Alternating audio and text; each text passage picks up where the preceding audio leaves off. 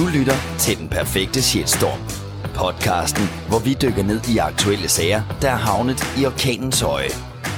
Velkommen til det 27. afsnit af podcasten Den Perfekte Shitstorm, som er produceret af kommunikationsbureauet Attack Nordic.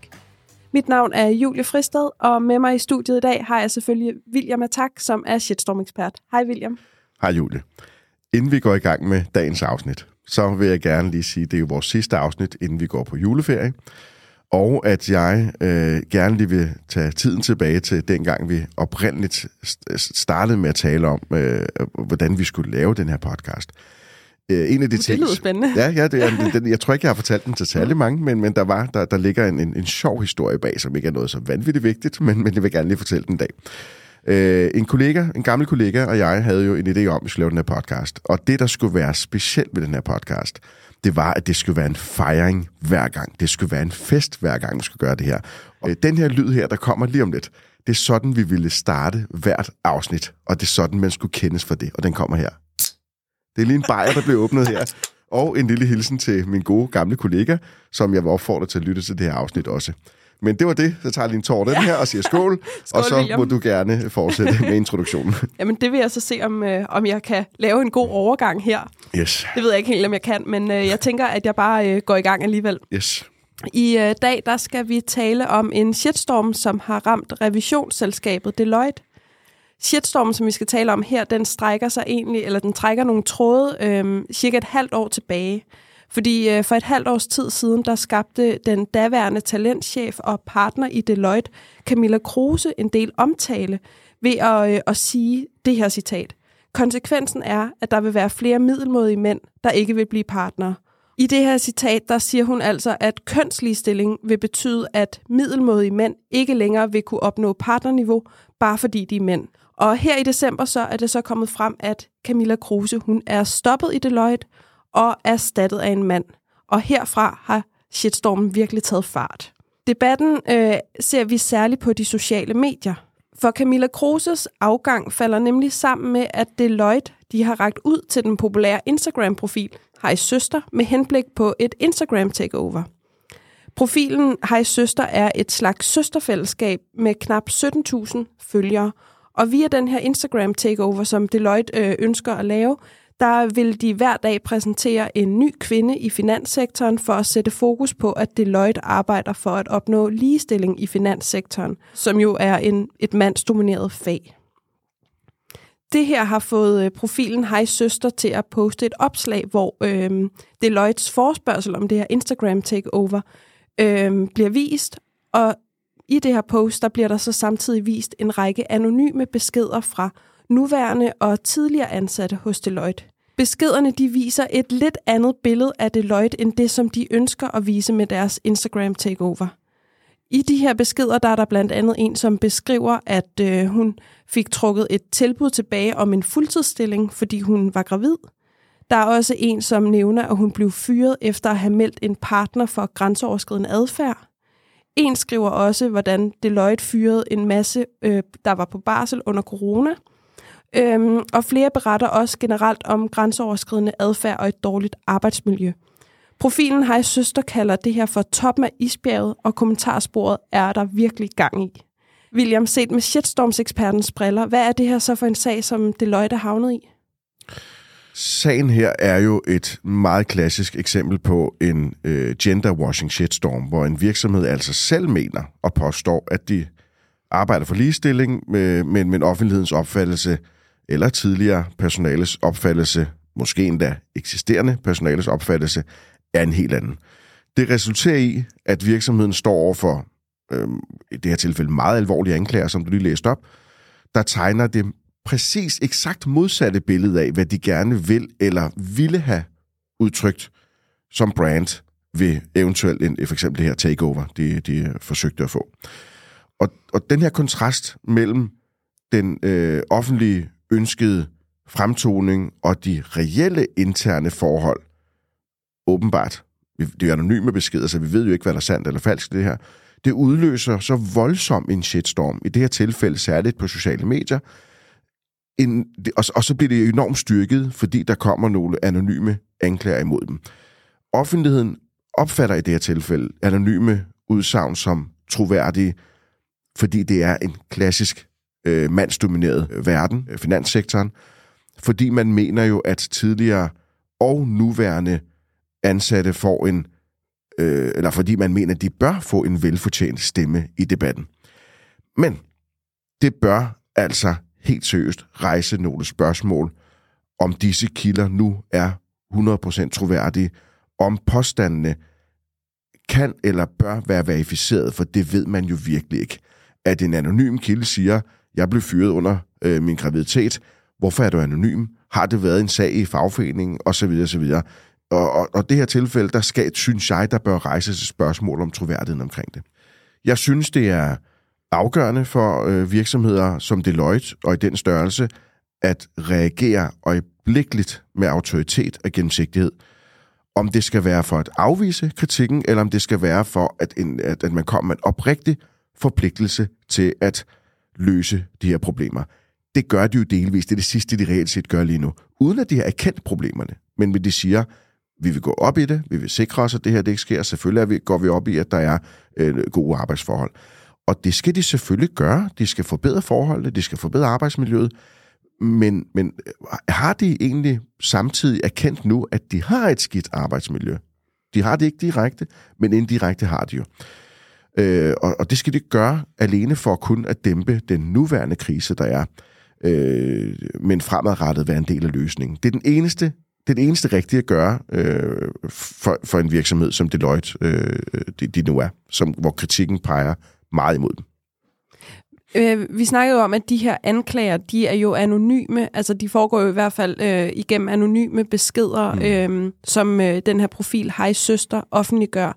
Hvilken betydning har det for, øh, for shitstormen, at den egentlig er baseret på nogle anonyme anklager, som bliver videreformidlet af en Instagram-profil? Ja.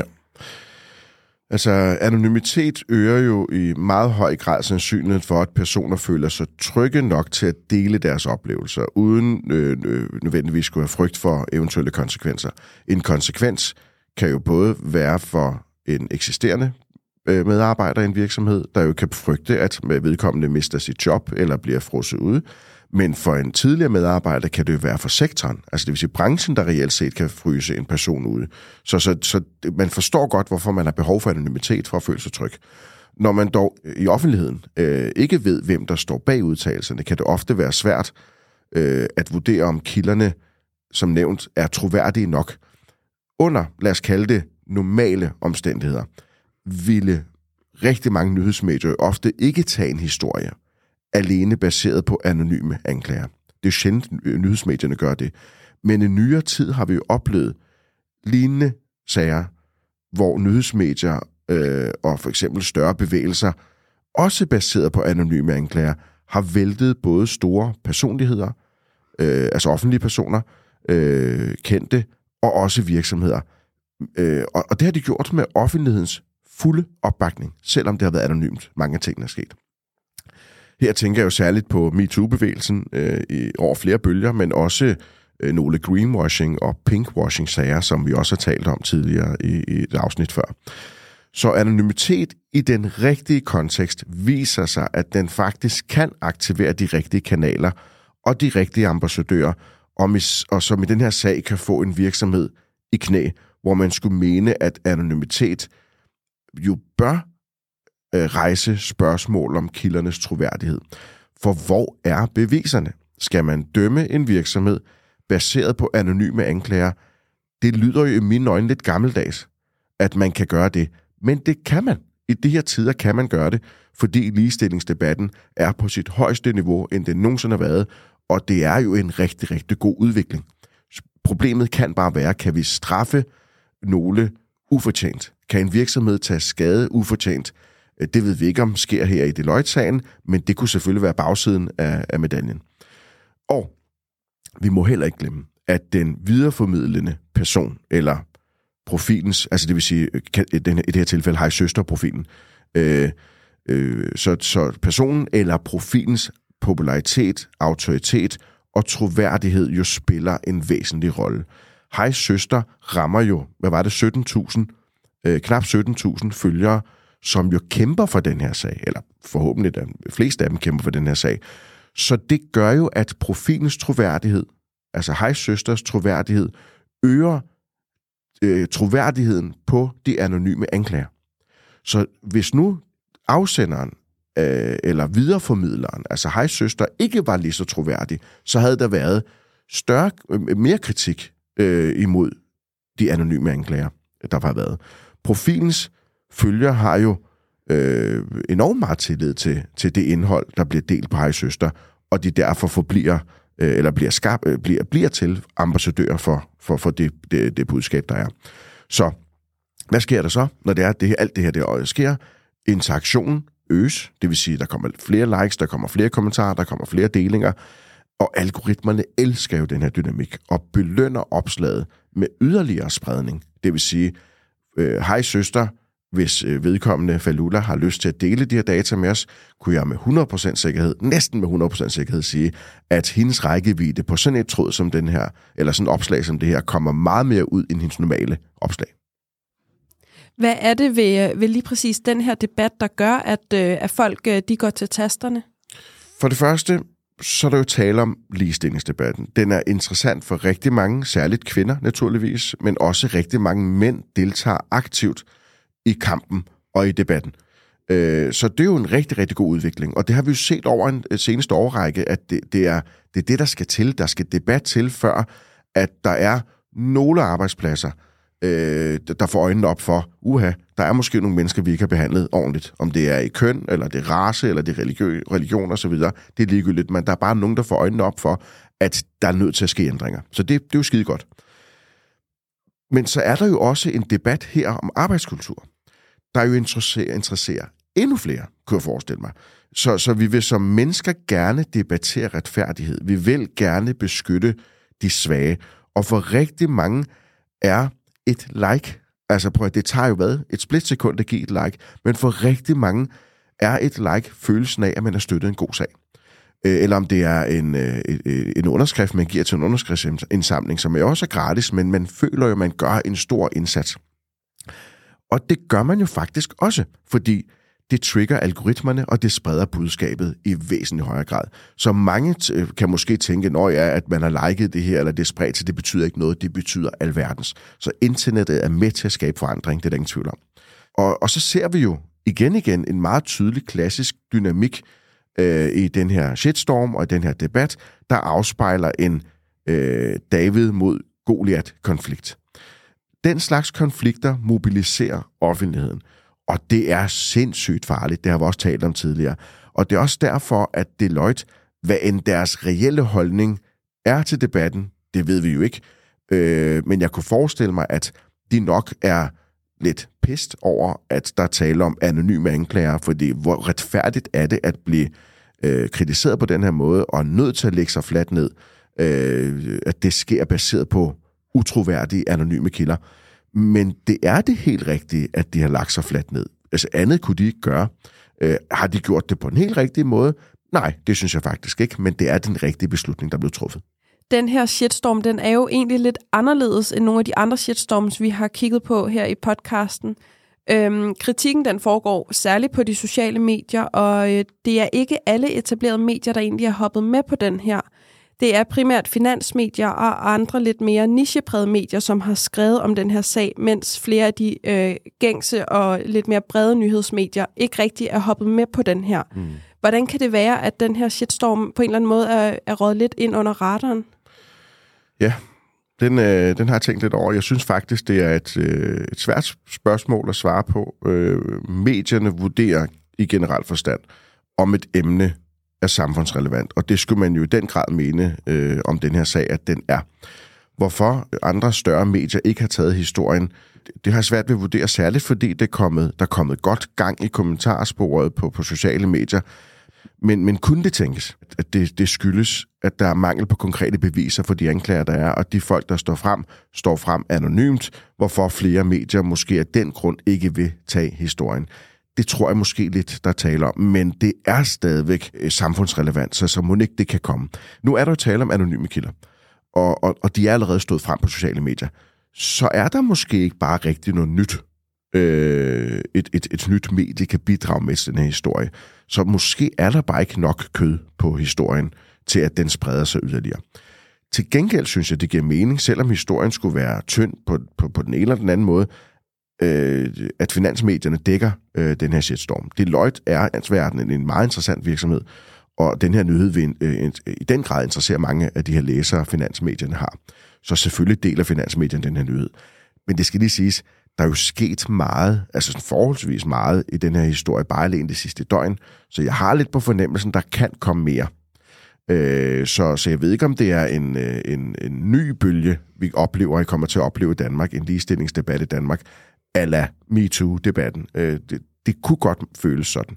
Så det kan godt være, at vi har måske en af, en af Danmarks største shitstorms, der måske godt kunne gå hen og blive rigtig stor, inden vi går ud af 2023. Det må vi jo se, hvad yes. der sker. Øhm, da det jo særligt er de her finansmedier, øh, der har taget historien, så har jeg også lagt mærke til, at rigtig meget af indholdet er bag betalingsmur.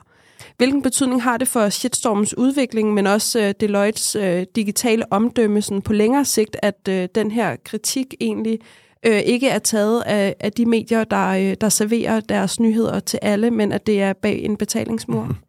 Altså det helt korte svar på, på det her er, at Deloitte skal være meget, meget lykkelige over, at de fleste af historierne er bag en betalingsmur. Sandsynligheden for, at de her negative artikler, som jo er bag en betalingsmur, kommer til at ranke højt, når man googler Deloitte, er meget, meget lille, fordi de, de jo reelt set ikke giver noget til Google. Hvorfor skal Google lade en side nærmest uden indhold ranke højt på Google? Det vil jo ikke give brugeren en god oplevelse. Så der er de jo sindssygt heldige. Men de er slet ikke sluppet billigt. Der er noget, der hedder autosuggest eller de her autoforslag, som Google kommer med, når man er i gang med at søge på et, et brand, et navn, så foreslår Google nogle søgeord i røven på, skal jeg til at sige, i enden af øh, det, det, man søger. Øh, der er det slet ikke sluppet billigt, der er det blevet straffet i, eller så voldsomt, øh, at, at det kommer til at kunne mærkes på deres digitale omdømme. Her ser man rigtig mange negative søger, der er koblet på deres brand, og det er rigtig skidt for dem. Der taler om følgende øh, negative søger. Deloitte shitstorm. Deloitte fyrpartner. Deloitte partner. Deloitte Camilla Kruse. Deloitte ejerpartner fyret. Deloitte hej søster. Så kommer der så sørme en, der hedder Deloitte festkultur. Øh, det, det, hvor jeg ved ikke, hvorfor den dukker op lige pludselig. Men, men øh, jeg tror ikke, det har noget med den her ligestillingsdebat at gøre. Men det kan da godt være, der har været en lidt for kæk fest en gang hos Deloitte. Jeg ved det ikke. Men, men ser vi på de autosuggest, der er, så er syv ud af 10 autosuggest, der er lige nu, koblet på den her negative sag. Og det gør nas for dem. Så det er slet ikke tvivl om, at det er noget, de helt sikkert er nødt til at kigge lidt nærmere på. Efter kritikken, der har Deloittes øh, topchef Christian Jensby været ude i børsen og fortælle, at man vil undersøge de her mange sager, og så vil man forbedre deres whistleblower-ordning. Her den 12. december, der øh, kom det så også frem, at man øh, vælger at fyre en unavngiven mandlig ejerpartner på baggrund af ny viden og nye informationer og nuancer, som er blevet bragt direkte til Deloittes topchef Christian Jensby. Meget af det her indhold er også bag betalingsmur. Der er lidt, øh, der er fremme, men, men meget af det er øh, bag betalingsmur. Hvilken betydning har det øh, for Deloitte, at deres reaktion på shitstormen også primært er bag betalingsmur? Altså, det er jo stadigvæk en kæmpe fordel for dem. Det her, det er jo en positiv historie. Hvis, altså, en fyring er ikke positiv. En, en, øh, en reaktion på, øh, på, på, på noget negativt er ikke positivt, men det er jo positivt, at virksomheden handler. Øh, det kommer jeg lidt tilbage på lige om lidt, men en positiv historie i en negativ kontekst er ikke positiv i den digitale verden. Så det vil, øh, særligt fordi at der er nogle af de historier, der ikke er bag betalingsmur, det vil kun bidrage til at skade det digitale omdømme yderligere. Google forstår i konteksten, Øh, de bliver klogere og klogere. Selvom der er noget positivt i det her, så kommer det til at skubbe alt det negative op. Lad mig, lad mig lige øh, tilføje noget til det her, fordi at man har fyret nogen, øh, husk de her øh, autosuggest søger, vi lige kiggede på lige nu, der var fyret, fyret partner øh, osv. Øh, hvorfor har de fyret nogen? Det er fordi, der har været kritik omkring ligestillingsdebatten. Der har været en shitstorm. Der har været det ene eller andet. Det vil sige, selvom der taler om positiv historie, så vil den kunne kobles med alt det negative, så man bidrager yderligere til en masse negative øh, søgeforslag. Det giver god mening. Øh, hvilke konsekvenser tror du så, at den her shitstorm den får for Deloitte øh, som arbejdsplads og øh, som samarbejdspartner? Mm. Så jeg tror, jeg tror faktisk, der, vil, der kan være, og der vil være rigtig mange konsekvenser for Deloitte, men øh, altså, Deloitte skal nok overleve, det, det er jeg slet ikke i tvivl om, men hvis de, øh, hvis de omgående tager ejerskab af den her shitstorm, og narrativet i, i den her debat, øh, internt som eksternt, kan det vendes, potentielt vendes til deres egen fordel. Der ryger måske nogle hoveder, og det er der allerede gjort, men de vil kunne komme styrket ud af shitstormen. Internt bliver arbejdskultur og ligestillingspolitikker øh, med sikkerhed lige nu revurderet på fuld skrue. Det er jeg slet ikke i tvivl om. Det vil absolut resultere i forbedringer. Det vil gavne ligestillingsdebatten og kampen hos Deloitte internt. Jeg er sikker på, at Deloitte, øh, som sagt, øh, nok skal overleve det her, men det kræver, at de gør det helt rigtigt øh, fra i, i, i, interne rækker. Eksternt, derimod, der kan de med høj sandsynlighed stå over for at miste både kunder og partnerskaber, hvis de ikke reagerer super hurtigt. Har de måske allerede mistet nogen? Det, det er svært at sige. Blandt de interessenter, øh, Deloitte har, kunder, samarbejdspartnere, personale, investorer osv., osv., der vil der være nogle, og jeg vil overraske mig, jeg vil være ked af, hvis der ikke var nogle, der ser ligestilling som en vigtig faktor og et krav til deres forretningspartner. De kunne også af frygt for selv at havne en shitstorm, selvom de måske tænker, ej, ved du hvad, vi stoler stadig på Deloitte, og de skal nok løse det, osv., osv., så vil de af frygt for selv at havne en shitstorm. Altså i tilfælde af, at Deloitte ikke tager nok ejerskab af den her shitstorm, og at de ikke indfører tydelige forandringer hurtigt nok, så kan man, så kunne man forestille sig, at nogle af de her tænker, så er vi sgu kede af det, Deloitte. Vi elsker jer. Vi vil jer gerne, men vi er nødt til at opsige et samarbejde. Øh, og vi vil undlade, eller ikke bare opsige, men undlade at indlede et samarbejde med Deloitte lige nu. Hvor mange tilbud har Deloitte ude lige nu? Det ved vi ikke. 100, 1000, 5000. Tilbud har det måske ude, eller samarbejdsaftaler, der er på vej ind. Hvor mange af de her mennesker vil tænke, vi bremser lige et øjeblik. Lad os nu lige se, om vi selv kan ende med at ende i shitstorm. Det kunne man faktisk godt forestille sig. Så Deloitte er uden tvivl øh, lige nu godt klar over, øh, at de har sindssygt travlt med at indføre forandringerne og genoprette tilliden hele vejen rundt. Og fordi de er så stor en organisation, så er det altså ikke bare øh, øh, øh, nok at gøre det i interne rækker og til de primære interessenter, der er. Nej, nej. Altså, fordi medierne vil have noget mere interesse i den her debat, det er der ingen tvivl om. Det her med, at man som virksomhed gerne vil vise, at man tager ligestilling alvorligt, er jo noget, som mange virksomheder gerne vil ud og fortælle. Hvad vil dit bedste råd være, William, til andre virksomheder, som ønsker at promovere deres øh, ligestillingstiltag, men som ikke vil anklages på den måde, som øh, Deloitte er blevet i den her sag? Mit bedste råd øh, her vil være, at øh, der skal være 100% styr på deres interne processer og praksiser omkring ligestilling, før de melder noget ud offentligt. Har de gjort det hos Deloitte? Nej, det har de ikke. Men har de meldt noget ud offentligt? De skulle til det, men de fik ikke lov til det. Det skal være, en, det skal være ægte engagement. Det skal være konkrete tiltag, og ikke blot noget, man har lyst, lyst til at bruge i, i markedsføringsøje med og kommunikationsøje med. Det skal virkelig kunne, altså baglandet skal virkelig støtte op omkring det her. Øh, og, og særligt når man er så stor en organisation som Deloitte, så undrer det mig, at der ikke er nok mennesker, om det er ledelse, det er kommunikation, det er PR, det er branding osv., med det ansvar, de har, at der er nogen, der ikke har tænkt, er vi nu sikre på, at vores bagland kan fuldstændig leve op til det, vi gerne vil ud og fortælle? Det kunne de åbenbart ikke. Hvorfor vurderer de ikke kunne det? Fordi de har lige været ude og lægge sig fladt ned og sagt undskyld. De har måske ikke brugt ordet undskyld, men det har de jo i princippet ved at sige, vi, vi, vi kigger ind af, vi ser på det, og vi vil gerne rette op på en masse ting. Og så kom der en fyring. Og så synes jeg, at det er meget afgørende at gøre medarbejderne, personalet til ambassadører for virksomheden og deres kamp for ligestilling. Når medarbejderne selv offentligt kan fortælle om, hvor fantastisk en arbejdsplads Deloitte er, hvor meget ligestilling, hvor meget vægter i den her arbejdsplads, øh, hvor fantastisk øh, øh, det hele er at arbejde hos øh, Deloitte, bliver det noget mere troværdigt og i den grad mere effektivt. så i, i mine kurser, øh, der, der har jeg et slide, hvor jeg netop siger, at der er tre måder at kommunikere øh, de gode historier ud på. Hvad siger du om dig selv? Hvad siger andre om dig? Og hvad siger internettet om dig? Så i kommunikation omkring ligestilling, der skal det altså ikke være virksomheden selv, der går ud og fortæller, se lige, hvor gode vi er.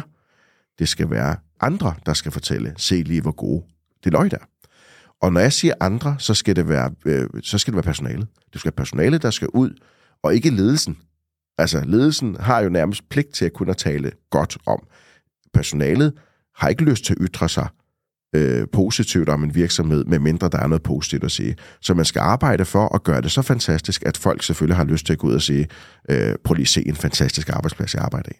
Det synes jeg var et meget godt råd. Tusind tak for at give dit ekspertsyn på den her sag, William. Vi må jo se, hvordan det hele udvikler sig, og om shitstormen er ved at lægge sig, eller om det bliver en af de største shitstorms, vi har set i 2023. Det må tiden Jeg tror ikke, det bliver den største. Jeg tror, der er andre, der slår dem, men må, må, må, den kan udvikle sig til at blive en top 10. Det ved jeg ikke. Det må vi se på. Det må vi se.